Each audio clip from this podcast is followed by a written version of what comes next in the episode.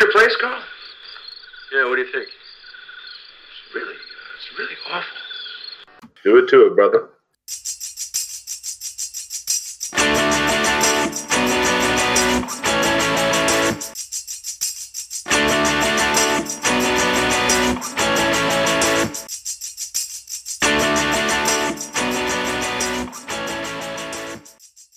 Welcome to the Lutheran Stuff No Drama, No Drama podcast.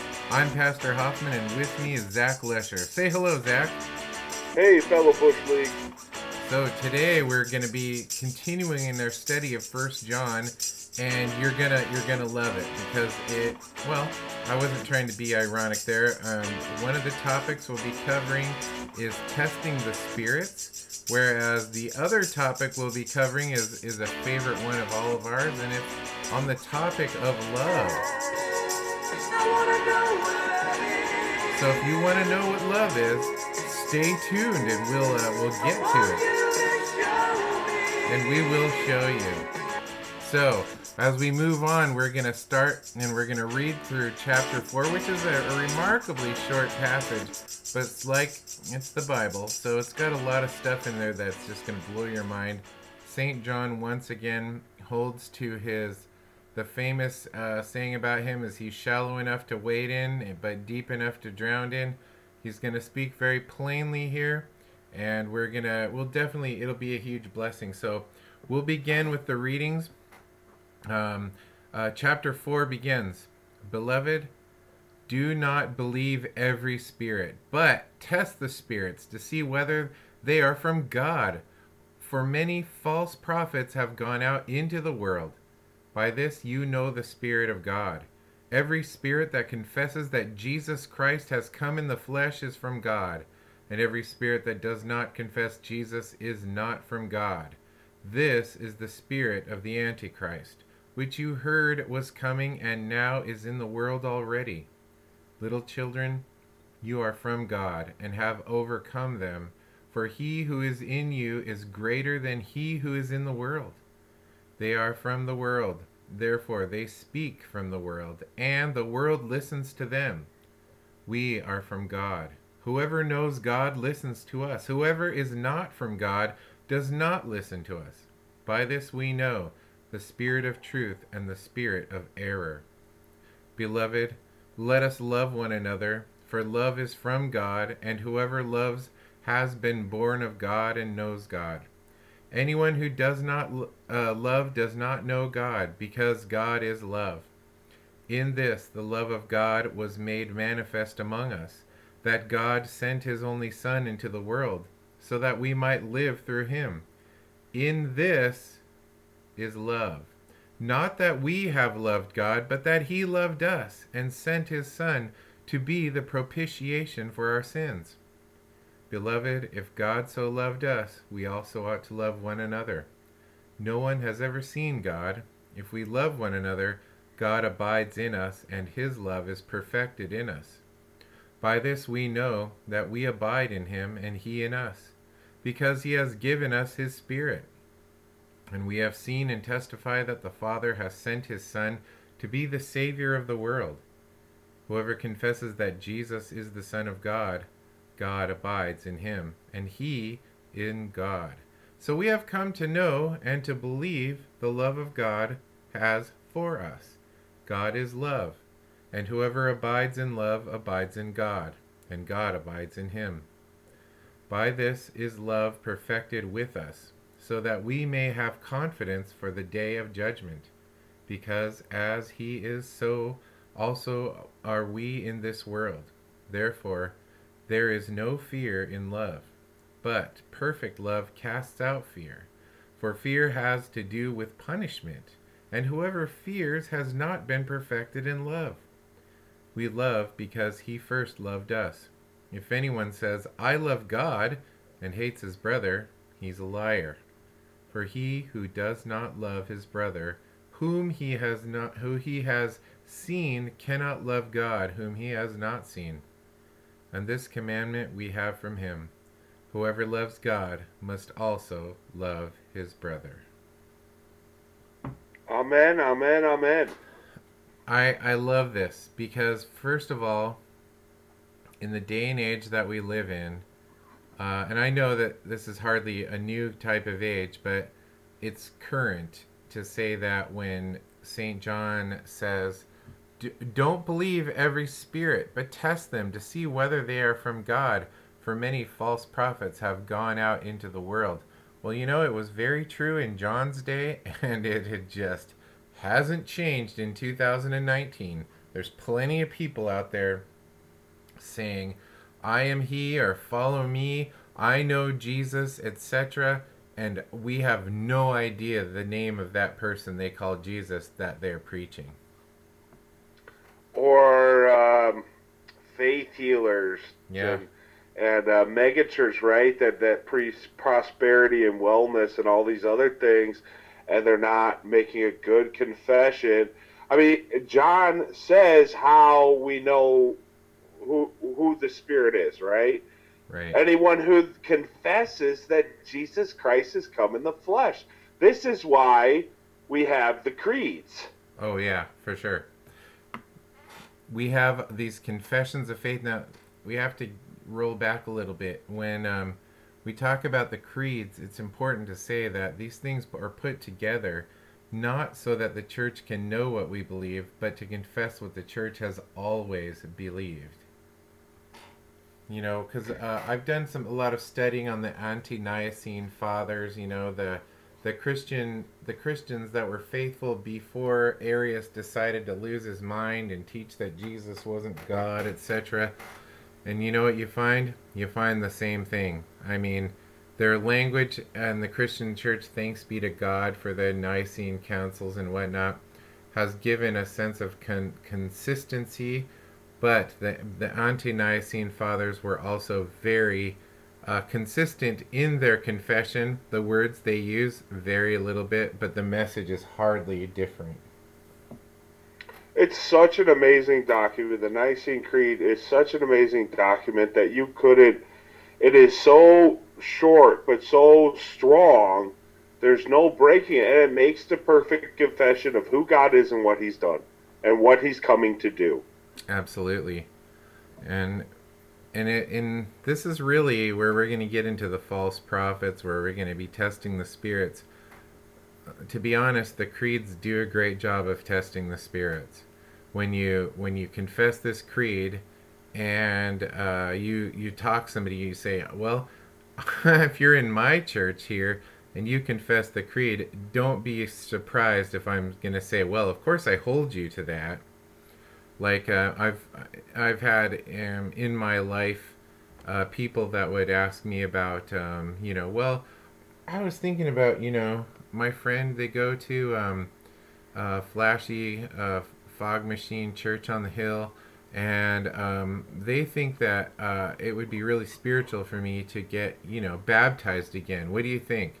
And first of all I need a you know crickets going you know for a few seconds and then I say, well, I, I believe there's one baptism for the remission of sins.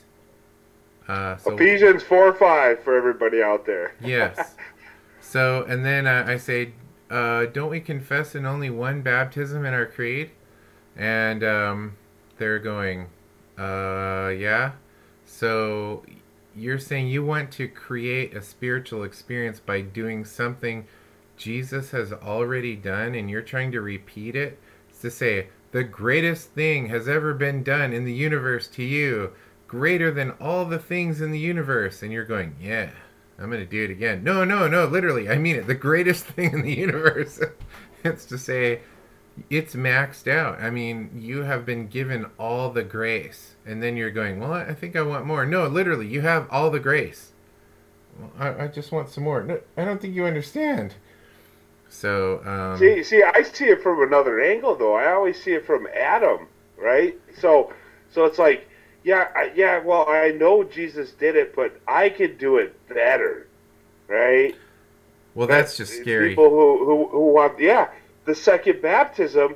It's almost like a confession. Well, yeah, you, you know, I kind of believe that Jesus uh, did it the first time, right? Mm-hmm. But but if I do it, then I then I know that, that I'm in control. and that's I mean looking looking at it, you know, from this angle, we can see, you know, how people can stumble into these errors, you know, and and they stumble into them not because they are not understanding the scriptures, the confessions, the creeds, all of these things which which point us back to when Jesus did it. So again, it's like Adam trying to steal the steal the wheel. Yeah, absolutely. Uh, uh, what was it? Um, uh, I'm trying to think of who it was. Um, not Sisyphus, but whoever. Uh, Icarus. Acting like a theological Icarus. I'm to take this fire and then I'm to go give it to those people. They told you not to do that. I'm to take this fire and give it to those people. Next thing you know, he's stapled to the side of a rock with his uh, with his liver being being plucked out every hour on the hour. So it's to say that you're we are called. Uh, God is saying, "Look, I'm giving you everything," and you're going, "Yeah, I want more." That's not how that works. What part of everything are you misunderstanding here? So that's always our old Adam. You know, in like you say in the garden uh, guess what? What? God Himself has created you, which is awesome. Breathed His His ruach, His Spirit into you, gave you life, made you a living being, called you His own, uh, gave you the perfect woman, and you're in paradise. Isn't that great? And He's like, Yeah, but I, I want more. no. I just want to. I just want to try this fruit. I just want to. Oh, the the lie there. You shall be like God. Right. Yeah. It, it just goes with every heretical practice still, like second baptisms or, um, you know, the the body and blood being symbolic. It's just, you know, it's like we want to have control over these things. I think I think grace is the most simple thing to grasp, but at the same time, it's the most impossible thing to grasp if that makes sense. Well, I mean, uh, looking at it through the eyes of faith, grace is, it doesn't become smaller or more understandable, it becomes more immense and more important because through the eyes of faith you see that I've I've been standing with my nose against a mountain going where's the mountain and uh, then you you step back and you go whoa. So and uh, so it's um it's definitely through the eyes of faith which is a constant theme throughout the scriptures uh, you see here uh, and this is why by the way this is why testing the spirit is important. Like these kind of groups that try to ease their way into your churches and right now i got the i got the what are they called? The um, the ones that put Bibles in the hotel rooms. Gideons. Gideons are they've been trying to get into they guys want to come and they want to preach from my pulpit that's not preaching to them. They just want to give a message. And I'm like, yeah, you know what? Six of one, half dozen of the other. We don't play that. And uh, and so it's just you know, I think they're basic. You know, every every every time I have run-ins with them, I'm not saying they're not Christians. I am saying that they do have some very not Christian beliefs, even though they come from different denominations. They genuine, genuinely kind of stick with the semi-Pelagians and the the Zwinglians, you know, and so they're. It's just frustrating for Lutherans, and when you see Lutherans involved with them, I'm going, really, really, and so it's like, don't we have enough awesome confessional organizations. well, and and we falsely get accused too. I've heard people say, "Well, you Lutherans, you're stuck on justification, and you never really move off of that." Darn right, I am. well, that yeah, I'm going to take a swing at that. I, I I am stuck on justification, and it's not that I don't uh, talk about sanctification, everything else. We heck, we talk about it on the podcast all the time. But the point the point is is if we move off of justification, then I lose sight of sanctification, I lose sight of everything else. Every other doctrine becomes worthless if I lose the doctrine of justification. And as Luther stated, Article 4, justification, is the article in our confessions in which the, in which the church stands or falls. Yeah. So, Yeah, you're totally right. And I think Lionel Richie, uh, I think he says it best. Here it is. Get ready. Lionel Richie, Confessor, 1984. Stuck on you Sorry, I couldn't pass it up when you said stuck on justification. Sorry, my for these those of you listening to this podcast, I'm sorry. I'm just going to admit something right now. In my head are a hundred million songs, and everything everybody always says to me references a song. Some are appropriate, some are totally inappropriate. For the podcast, I try to keep it appropriate. The worst thing you'll get is dumb. so, yeah, and uh, but Zach makes a really important point about uh, Article Four, justification being the article by which the church stands and falls, because it's not just because it's in the confessions, because the confessions do not stand alone; they stand on the shoulders of Holy Scripture, and we're going to see here, we are going to see here that John says as much that if it isn't from God, then it isn't even love.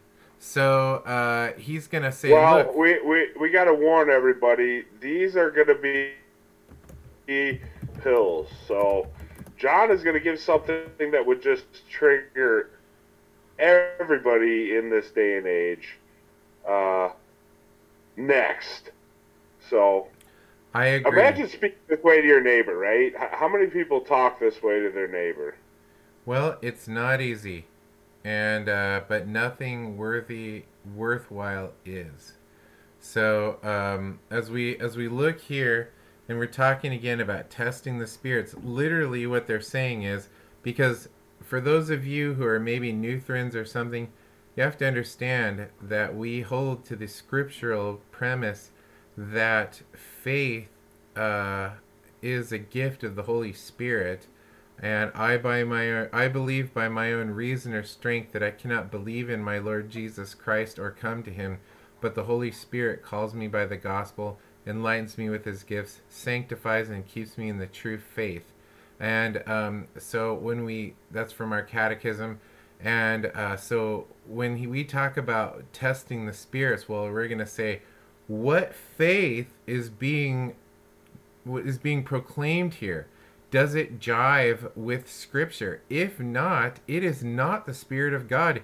Even if it sounds amazing it is not i mean eating of the fruit the forbidden fruit sounded amazing but it was in direct contradiction to the word of god.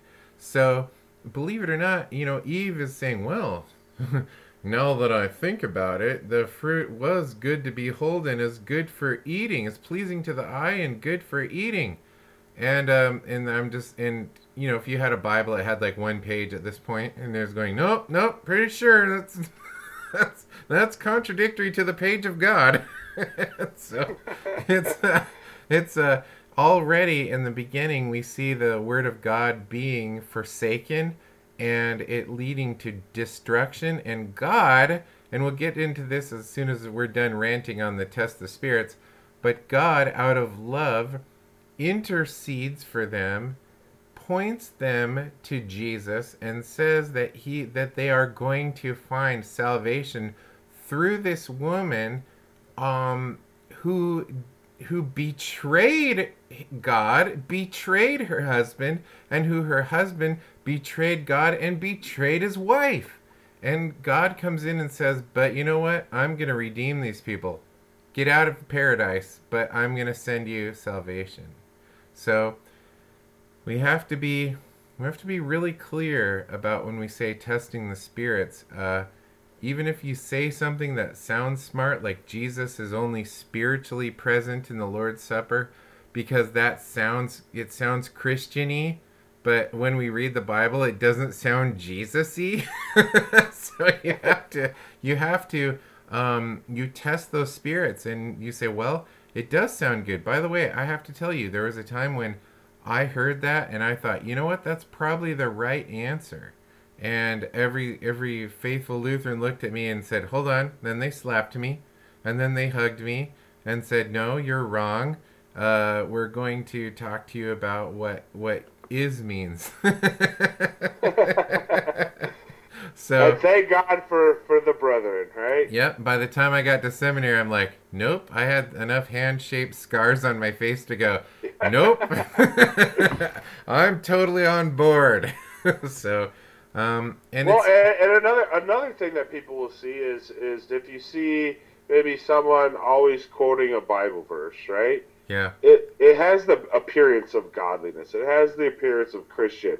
But as time goes on, you notice they never say anything about Christ crucified and raised for the forgiveness of sins. Yeah. Right. I call that so there's a, Jesus. yeah, there's a red flag with the with the um, you know if they're not talking about Jesus, and this is explicitly explicitly what John's saying in the text, right? Any spirit that does not confess that Jesus Christ is God, right, Yeah. is not from God. So we we have to to just just for anyone listening, keep keep your discerning eyes and ears attentive to what is being said. Is it being said about repentance and the forgiveness of sins, one in, through Christ's death and resurrection, or is it just like I can do all things through Christ who strengthens me, or Yeah. you know love each other, or I you know just stuff like things. that randomly. I can do all things through a Bible passage taken out of context. you know, because really, if if you're not in context talking about faith, in quoting that, uh, you'll notice you're gonna fall flat on your face if you jump off a building saying, "I can do all things." Splat. No. Yeah, it, mean, it means they totally ignored Paul's words right before he said that. Yeah, totally. So, by the way, and it's a joke in my Bible study that we have, you know, here Sundays at 9:15 in the morning. Um, we always say that Lutheran Lutheran uh, t-shirts, you know how we you'll see little pithy signs on there. A Lutheran t-shirt is like fully it's like in an 8-point font and it covers the front part of your chest and it goes to the back to say it because like our Lutheran T-shirts are in context. our bumper stickers are the size of a surfboard. Except, You know what? I, I do have some some great Lutheran shirts that I picked up from Brothers of John the Steadfast Conference, and I mean, yeah, there's there's a lot of writing on there. Well- it goes on and on, man.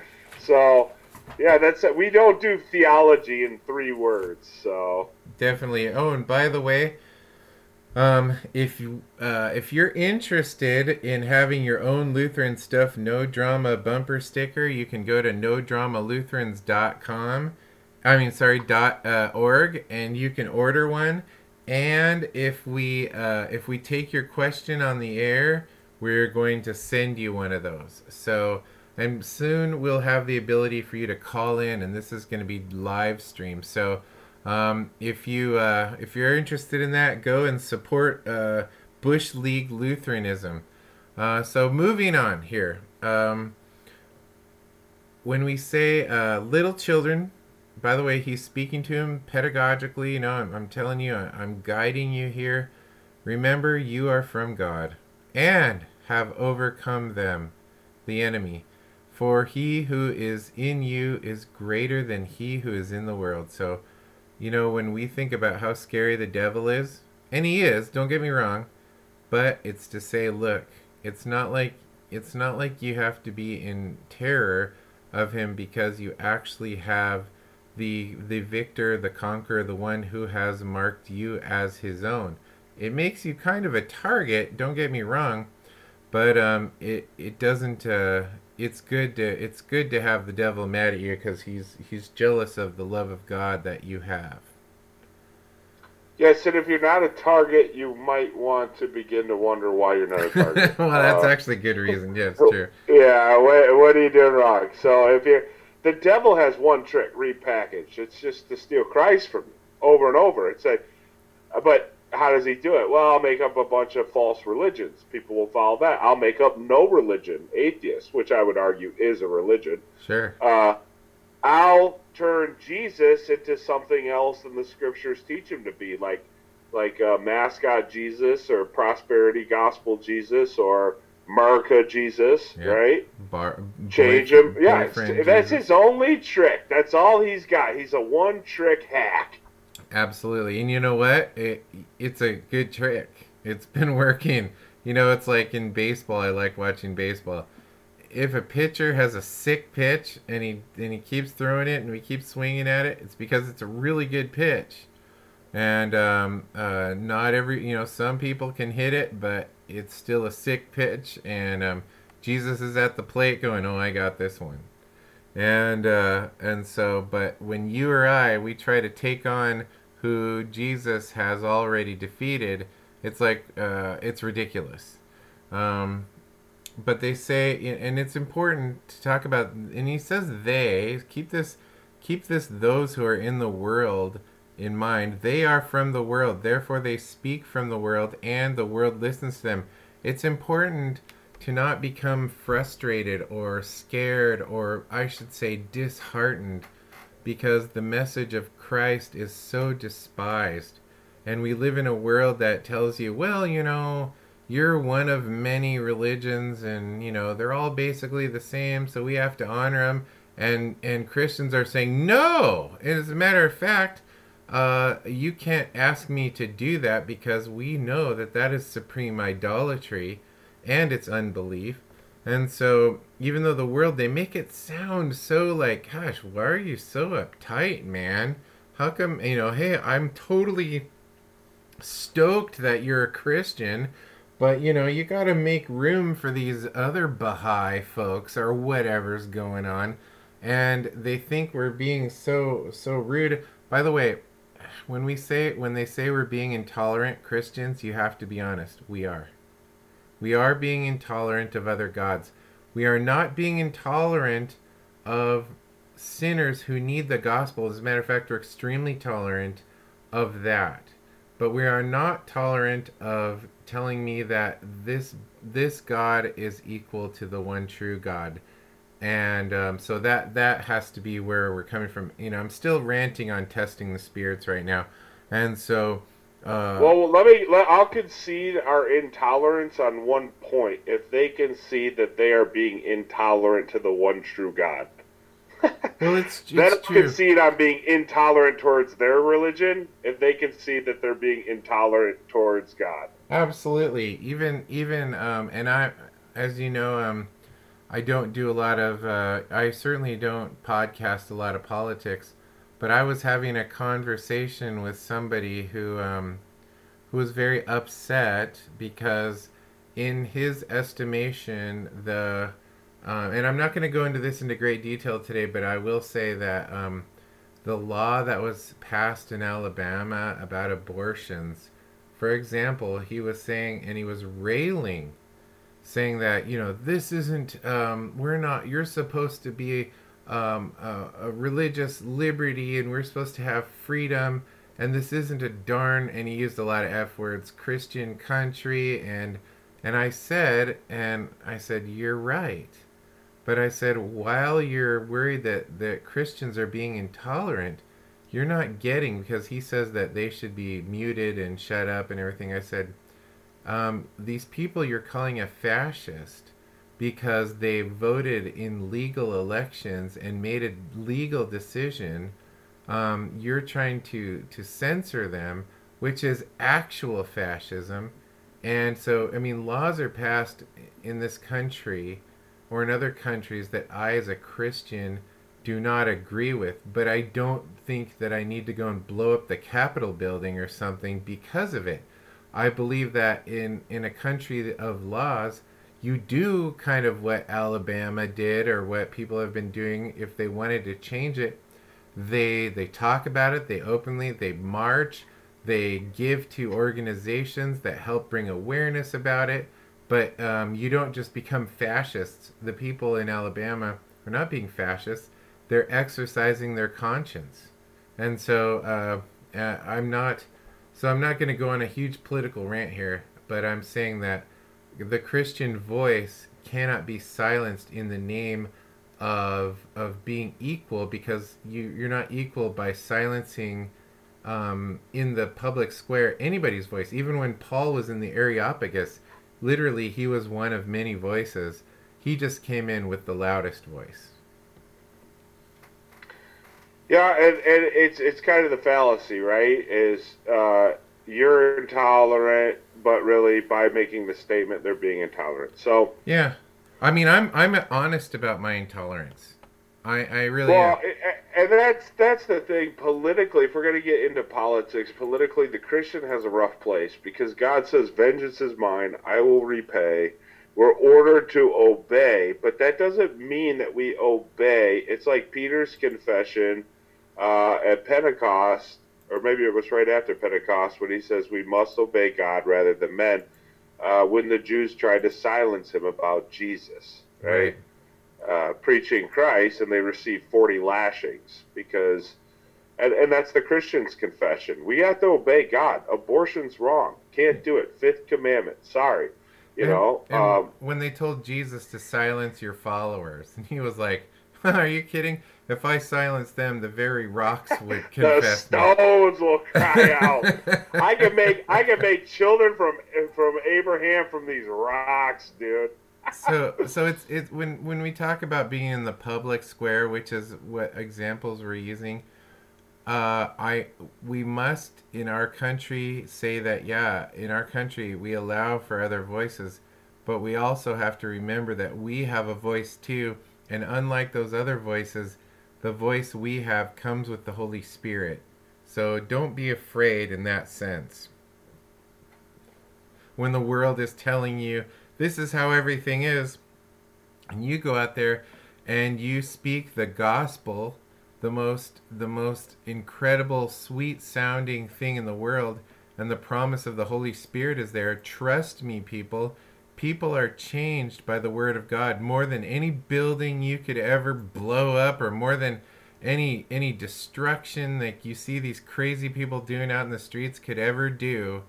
Rather, you got to be like the apostles, and the answer is always the word of God. And and um, and so that's you know these things were written that you may believe that Jesus is the Christ, the Son of God. You know, so don't be don't be trying to become like the enemy or like the world in order to pretend that you're preaching Christ because you're not. Well, with that, that segues perfect into uh, into verse six. We are from God. Whoever knows God li- listens to us. Whoever is not, not from God does not listen to us. By this we know the spirit of truth and the spirit of error. So, whoever listens to our message of uh, Christ crucified for the forgiveness of sins and the the call to repentance and to believe the gospel is is uh, is one with us, with Pastor Hoffman, I, and the whole Catholic small C church. Um, and and uh, it's because of this this listening. And notice the listening again comes with the Spirit. Notice how John says, "And by this we know that we have the Spirit of truth." So what is John saying? Well, by this we know we have faith. The, the faith is the object that the Spirit is working within us. We're, we go from unbelief to belief, and that belief is the gift. You know, Ephesians 2 8 through 10 is very clear that this faith is the gift of God, which the Holy Spirit has worked in us. And this is what John is testifying to. We know we have the Spirit of truth if what? If we listen to God's Word. I agree. So, for all of you out there in uh, Lutheran land and that are listening to this, I hope I hope you're seeing what we're saying here, because uh, when we're we're pointing you always uh, from the Bush League to Jesus, and that's how you test the spirit of the No Drama Lutherans. Is who are we pointing you to? Are we pointing you to the cross? to the crucifixion and resurrection, Are we pointing you to the Holy Spirit who works faith? Are we pointing you to the one God, Father Almighty? Or are we pointing you to the Buddha Jesus or the therapy Jesus or the boyfriend Jesus? M- you know, be be aware and and test the, the the Bush League spirits as well as all the other podcast spirits out there. If you're not being pointed towards the cross of Christ in word and sacrament, you are being led astray. And and also with that, I want to add that the cross doesn't feel good. We bear the same, not the same, but we bear our cross with Christ. Christ says, anyone who wants to be my disciple must deny himself, pick up his cross, and follow me daily. There's a lot of confusion on what what what people think that means, but we when we share when we when we endure our sufferings, we share with Christ in his sufferings. Right. That's what he's saying. So if we want to be like him and we're in him, then we, we share in, in the suffering of this life as he did. Yeah, we're and you got to remember so that we don't turn this into giving up chocolate for Lent as carrying your cross. When Jesus said that, literally there was a cross to be carried. Um, there was punishment unto death uh, for confessing Christ. And so we got to keep that in mind that this isn't some uh, personal spiritual journey. This means going all the way to the wall. And um, and so you want to keep that in mind, meaning, you know, uh, if you're persecuted for your faith, don't be surprised. Um, that's that's just that's just the way it is, and don't you're not especially, you know, you don't come out as a victim on it. You just you know, yep, this is true. This is true. This is how it is, and um, again, there's a there's a real uh, testing the spirits too. Is a lot of times how people react to um, being tested. I mean, sometimes you're like Peter and you're like, hey, aren't you the one that was with Jesus? He's like, no. he confessed that though. He was absolved of that. But um, you know, there's there's a there's a there's a sense that you know you have to be uh, really aware of of this kind of stuff. Now, well, uh, you know, pe- people wonder that, or or the, they say things it's working, working, working. I can't seem to get anywhere. Why, God? You know that this why, God? Well, you're under a curse. That's why. Remember back in Genesis three when when mankind did that bad stuff, and you're gonna labor by the sweat of your brow. You know, six days. That's why you're really not getting anywhere, because you know it's we're, we're under this this curse that Adam has brought on all of humanity. But the good news is, what we're we're continuing to bring the message of the the real Adam, the second Adam, the God man Adam, Jesus Christ, who has died to redeem us from this curse, not now, but not now. Yeah, now but not yet, for sure. And um, so as we move in uh, um, on to the next section that. all right, then we'll tell you. So, in the next section, we find another extremely misunderstood passage. And uh, uh, for those of you, I'm pretty sure it was Lutheran for the Lutheran. Um, uh, Zach has done a thing on this, and, and I encourage you to look at that. But when we start to see uh, God is love, we're going to see here when we say, Beloved, let us love one another, for love is from God and whoever loves has been born of God and knows God. This is not a complete thought here, because at this point, this is why we read things in context. Because people will say, well, they'll read this and go, You're right. I should love. And um, then they don't know what love means. Thanks be to God, St. John is going to clear this up for us. So Anyone who does not love does not know God. He's he's laying out the ground rules here. Because God, here we go, is love. And now we're going, what? In this in this the love of God has been made manifest among us, okay? So we're still hearing this love word, and it has nothing to do with the hippies. Um, that God sent his only son. Now, here we're starting to look at it. sent his only Son into the world so that we might live through him. In this is love, not that we have loved God, but that he has loved us and sent his Son, says it again, to be the propitiation, the payment to an angry debtor, which is what propitiation means, for our sins. So now we start to see well, how does God determine love?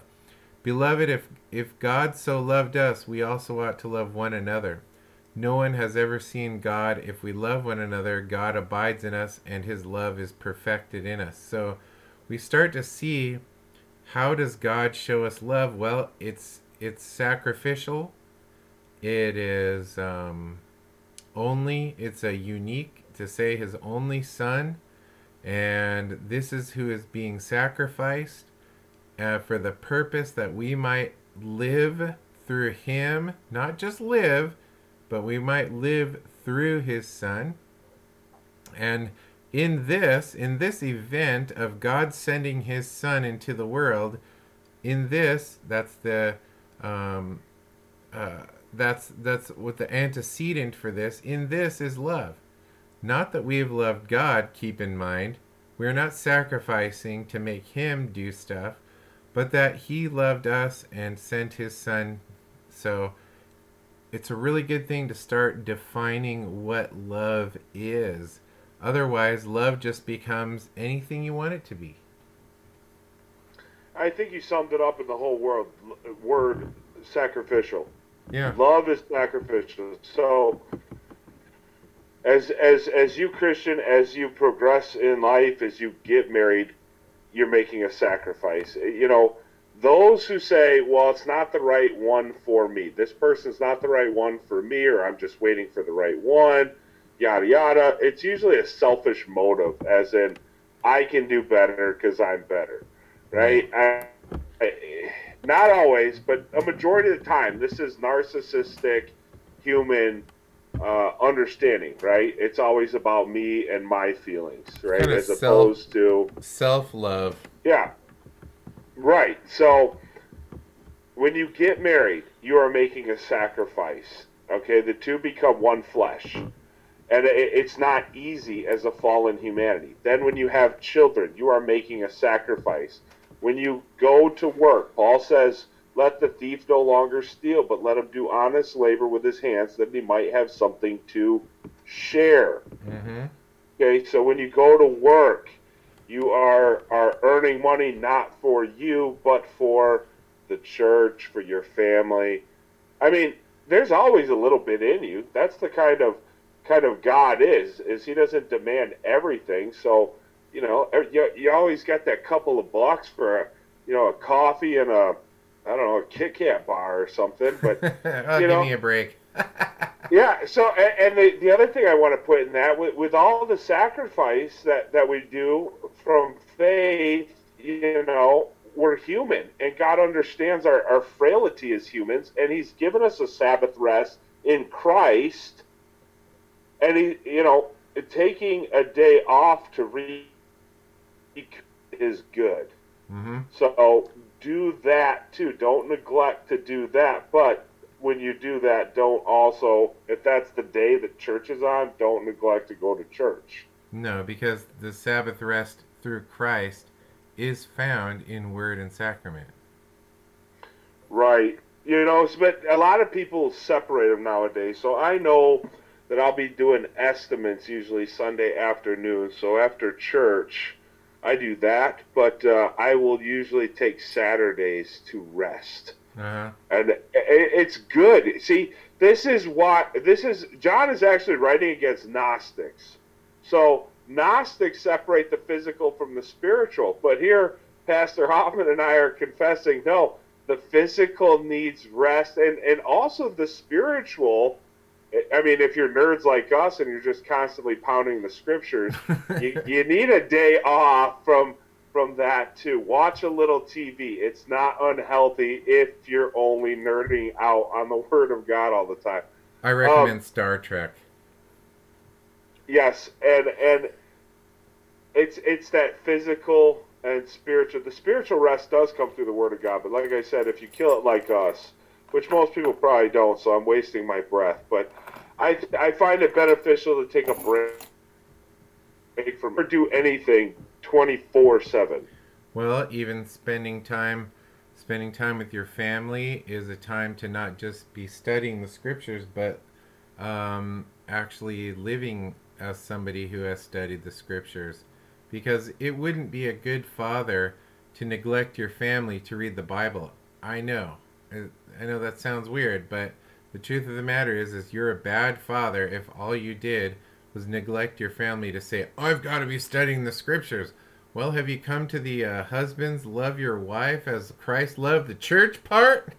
So, um, you know, there's. I am a... so glad that you brought that up because that's exactly what I was trying to say, but you just said it so much better. So, like last Monday, Allie had a baseball game, and I wanted to study scripture because I had gotten all my stuff done, right? Mm.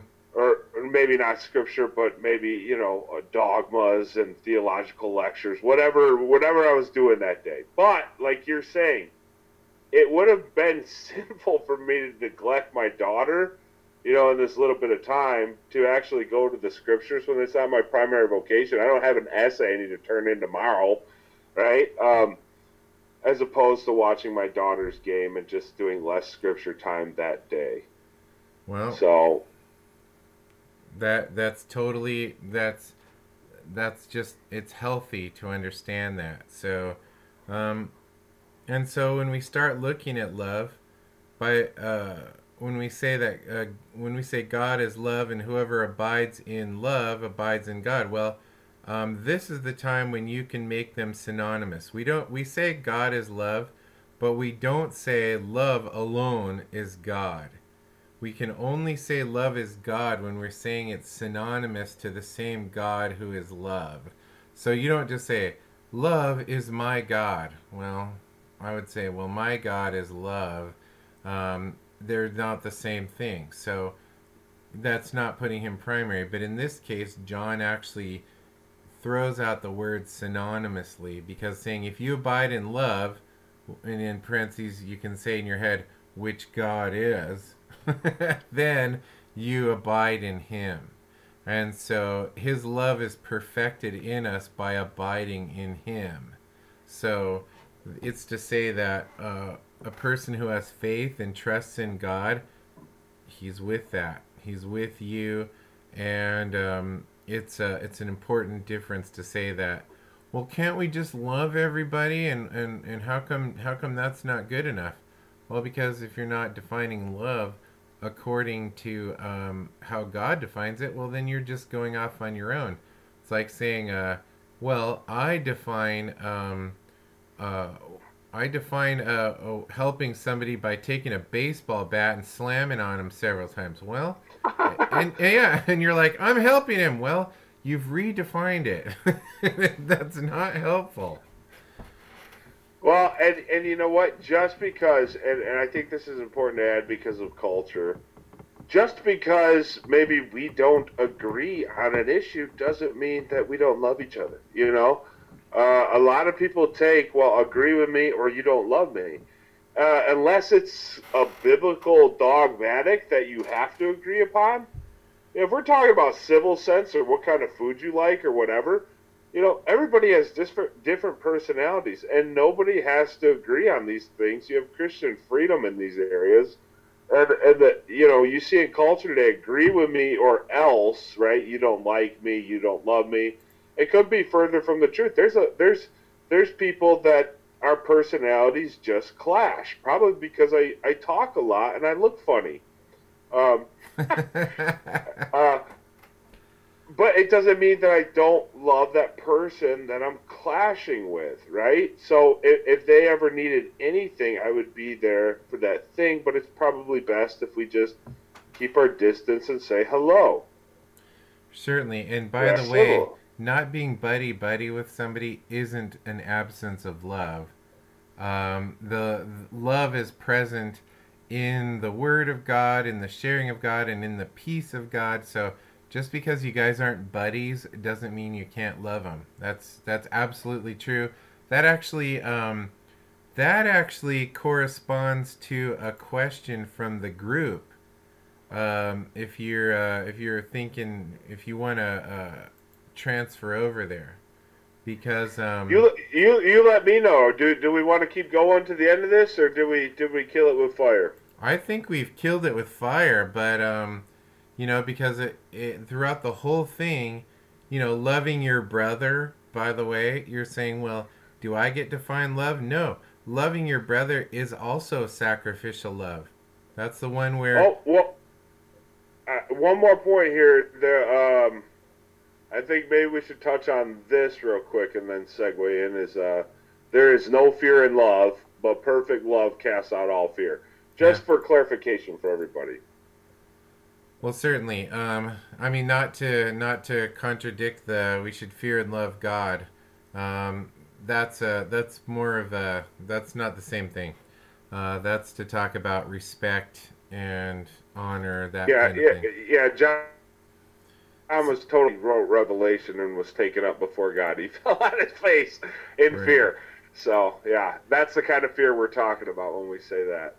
So um, I would say that uh, Elise has a Elise has a really uh, we could make it difficult, but I choose not to. Um, but she has a two-part question that I believe, uh, unless I'm really missing something, is really easy to answer. Uh, although I do know plenty of theologians who, just why we can't have nice things, um, we'll we'll go overboard on this. But um, I'll explain in my words the way that I've understood it. So anyway, I'll stop talking and I'll tell you what she wrote.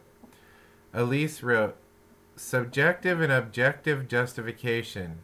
Uh, and how does this play in the overall Lutheran theology? How or uh, how if or does pertain to the sacraments? And um, we'll get to her second question. By the way, subjective. Now the word subjective has to be taken understood to be that, for example, objective justification talks about the death and resurrection of Jesus Christ, meaning who did God so love? The world. And so this is an objective statement. He didn't die just for white people, just for Asian people, just for Jewish people. He died for the whole world.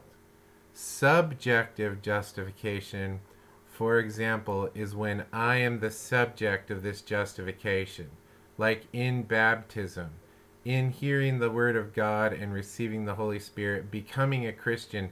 It doesn't mean subjective like justification could mean anything.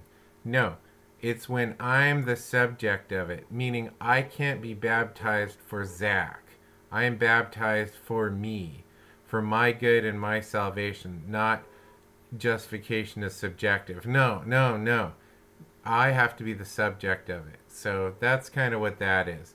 And how does it And I play? think I think we should take a, a second and define objective and subjective so people understand. So objective is straight fact. Think uh, that there's grass on the on the lawn. Fact. Jesus died and rose again. Fact. Yeah. Um, you know, It doesn't matter who you have are, a, a true. different body part than women. Fact, right? These Yeah. are all objective. Yeah. Subjective is uh, Pastor Hoffman looks at the sky and it's blue. I look at the sky and I say, ah, it's turquoise. Well, that's no, no, no, no, no. That's subjective uh, in a in another sense, meaning that it's a different opinion. Right, right, but I, So we have one thing I really hate, yeah. So you, you know how it could get like when when we get back to objective justification, then subjective justification and how they correlate. It doesn't really have to do with the way that the terms objective and subjective are usually defined. Yeah, objective just means it's true no matter what. It's true. Um, John three sixteen is true in terms of anybody, the whole world. This is who Jesus died for. Subjective means I, as the subject, believe this uh, by the Holy Right. Spirit. Right. So when we're, when we're talking about subjective justification, it's uh, subjected to how it's applied to me. yeah, Objective in the fact that it happened for everybody, but subjective in how it applies to me. And like Pastor Hoffman said, he can't be baptized for me. I can't take the sacrament for him. That's why we say in the creed, "I believe," and not "we believe." Well, that's actually Because- originally the creed did say we believe.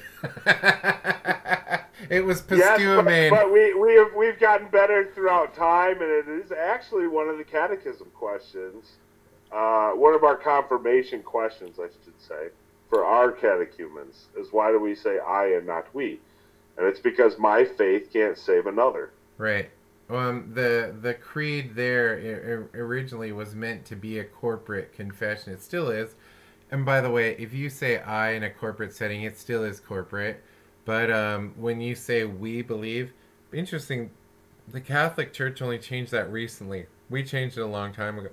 But um uh, the um, but in the in the creed, it doesn't matter if thirty of us say I believe or or 50 of us say we believe. It doesn't matter because what we're saying is this is in this place this is what is confessed. And um, if you come to my church and ask me to not confess the resurrection i'm going to push you right out the door. So because that is not the confession of this church. I, I will actually call you to repent. I won't push you out the door i will call you to repent because that is not the confession of you know, by the way, as a church, we have to understand we're not a church body, we are a confession of faith. And so when people want to, let's say, be to say they want to be Lutheran, but they don't want to believe in the sacraments, we would say, no, that's not Lutheran. What do you mean? I'm a member of this church. Yes, but you have exited what we ultimately are is a confession of faith. So you can be a member all day long and have your paperwork in order, but if you don't confess the resurrection, you are not a Lutheran.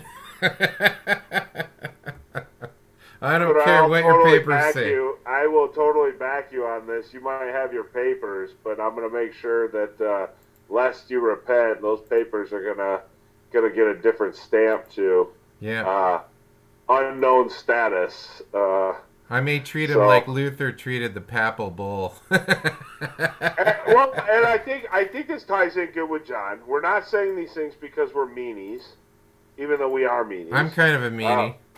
yeah. Well, I said even though we are right.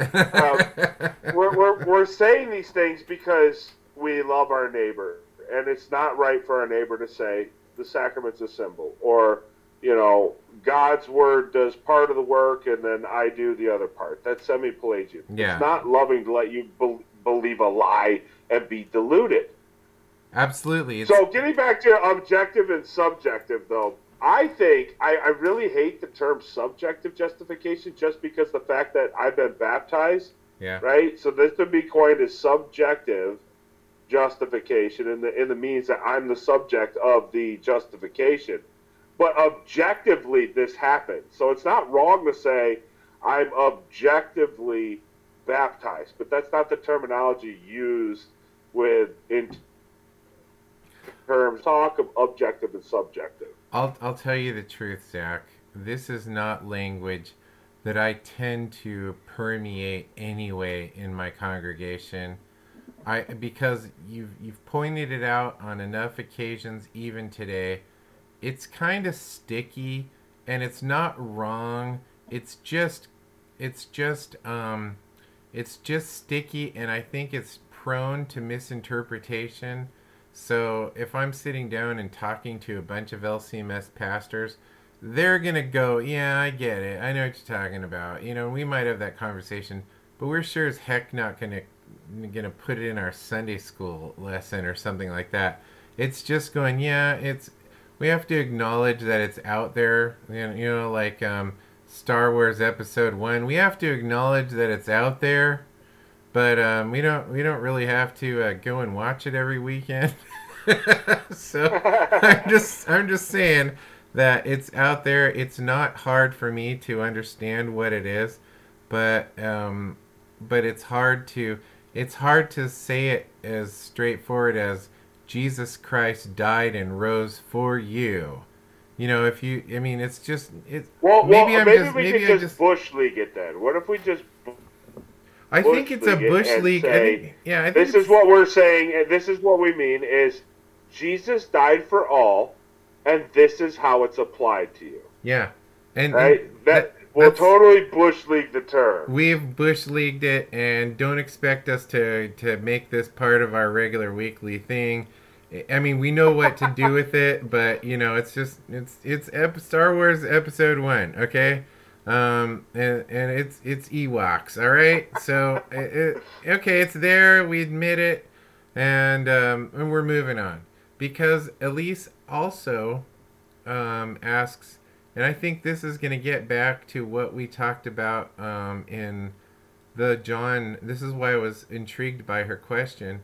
How would you explain how Christ died for those who still go to hell? Um, the because this gets back to um, the sin against the Holy Spirit. Um, Jesus did not die for just some people. He did not die for just the people that he uh, knew would be saved, for example. And um, he died, he sent his son, he loved the whole world. And um, at the end of at the end of life, you die as somebody who is a believer or an unbeliever, a sinner regardless, but a believer or an unbeliever. You died in unbelief, the sin against the Holy Spirit. That's the difference. Not um, oh well. I mean, I I know this is an overused term, but did he die for Hitler? Yes. Um, and is is Hitler in heaven? Well, we'll find out in the resurrection. I, am saying from here, not looking good. So I'm from here. It's not looking good, but I'm a sinner who says things that you know. I speak of what I do not know, but um, I'm saying that anybody, anybody who has ever lived, Jesus died for that person. Now, did they die in faith? Well, we'll find out in the resurrection. I tell my students at the school here and in the church, you know, when you talk about somebody who is baptized, you talk about hope. But I don't want to hear you say, well, that person is probably in hell. Okay? I need you to I need you to unless you have some special knowledge of their unbelief, stay clear of it. Um, I'm not saying you give everybody a, a huge Christian funeral because I know people that said, hey, we'd like to have a, a funeral in the church. And I'd say, well, I'll tell you something. Um, your person who died wouldn't want one. He was a he was an unbeliever, and multiple, mul- you know, uh, I'm just this isn't a Mick church, and this is a place where we we have a, a, a funeral and we have funerals for Christians. I don't do Buddhist funerals either, in case anybody's trying to ask. Um, it's just to say, you know, but if people if people uh, want to talk about who did Jesus die for, we can say he loved the whole world. And so, did they did they die in faith? Yes or no? And if the answer is no, well, they're they're in hell. So Well, and we, we touched on this last week when we talked about. So when we're talking about somebody like Hitler, the danger there is the sins that he committed persistently against conscience. yeah, And what that does is it dulls conscience. Then he's his conscience becomes seared, and then we go to Romans one, where God gives over to a strong delusion. It's not that God can't bring back from the delusion, but the the danger here is the unpenitent, unfruitful life, you know, that we as Christians see in others. And and, and it's not like we want to go around and just fruit check our average brothers, right? If we're going to fruit check, let it be the fruit of the sacrament. But when we're dealing with the world, we do need to look at their fruit. We need to we and it's like we just said. This segues back into the beginning of John 4. We want to test the spirits. What was Hitler's confession? right. Because I don't remember any good confession. So, can I say unequivocally, without a doubt, he's in hell? I can't make that claim. But would I, if I was a betting man, where would I wager my gummy bears? well, I'll leave that up to the audience to decide based on the facts of what we just talked about and the dangers of sinning against conscience, unrepentant, un, unpenitent sin, um, confession, all of these things. You know, like like Jesus says, and this freaks so many people out, right? Because they're like, "Oh my goodness, I need to get busy working." He says, uh, uh, in me you will bear much fruit, right? And, Mhm. and people take that as I better get busy working. But I'm going to go back to stay on justification. Because if you stay there, you're going to do good works already. If we just stay on justification, which some people say, oh, Lutherans stay on justification. Yes, because that's where I bear all the fruit. That's where all the good faith stuff comes from. That's where the grace, the repentance, everything flows from that justification. So I'm staying on it. Yeah, if you Right, if you um, stand on justification, by the way, then you're free to love your neighbor without fear or worry. So, um, you know, because if your if your foundation is the justification by Jesus Christ, well, you're free. You are totally free. Go love your neighbor, man. But if you're if you're um if you're standing on the the love of neighbor, well then guess what? You're not free. You're a slave because you're always asking yourself, did I love my neighbor enough? Did I love my neighbor enough? No. You are justified and the cornerstone is Jesus, so now you're free to love your neighbor instead of wondering, did I love my neighbor enough? and you get back into that fruit checking. It's that continuous circle of of uh that that's what it is, the circle of uh um so stay on justification and um you know when we when we talk about these things, when we talk about others' faith, there's measures we look at. Like Pastor Hoffman says, the only thing that condemns is unbelief. Because Yeah. Jesus promises, and God cannot lie, that he's going to save me.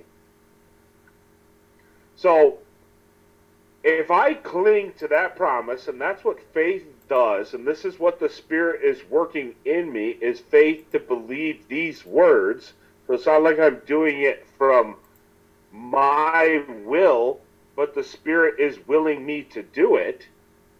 You know, if I cling to those words, then I will, will see in the good part because don't forget there's a bad part for those going to the bad place Yeah. Well, I well just, bad for them nothing nothing's bad i mean god god did not create hell as, as something bad it's actually good because that's where he does righteous judgment against those who have rejected his gift of grace which he's already paid for it's like it's like pastor hoffman taking me out to lunch buying my food setting it before me and i i slide the tray back and say i'm starving man Mhm. you know, and I, and I don't eat it. I, I, I don't understand, but we also confess here, I think it's important to say that we confess there's a paradox. Yeah. And Lutherans don't overthink this. So why? I don't know. I'll tell you that on the other side of the resurrection. But uh, Lutherans can't answer a paradox. Scripture speaks both ways. No, Lutherans love a good paradox, but we don't. Uh, we shouldn't. We shouldn't waste our time and other people's time just worrying about it. You know, it's time to. It's time to say, you know what? We're grasping this by faith, and it's a part of our life as we as we come into this. So, definitely. Well, you know what? I'm gonna say Elise has done a wonderful job. I think I think she asked some really excellent questions, and what I'm gonna do, Elise, if you're listening to this, uh, s- send us your email, and I will be sure to get a Lutheran stuff, no drama. Welcome to the Bush League bumper sticker out into the mail to you. And you know what, Zach? We're coming up on our time here. Uh, I think uh, this has been an amazing show. And uh, we are going to be moving on next week. We're going to be jumping into First John chapter 5, the last and final chapter, which this is kind of a fast study we've done, but that's cool. It's like our lightning round.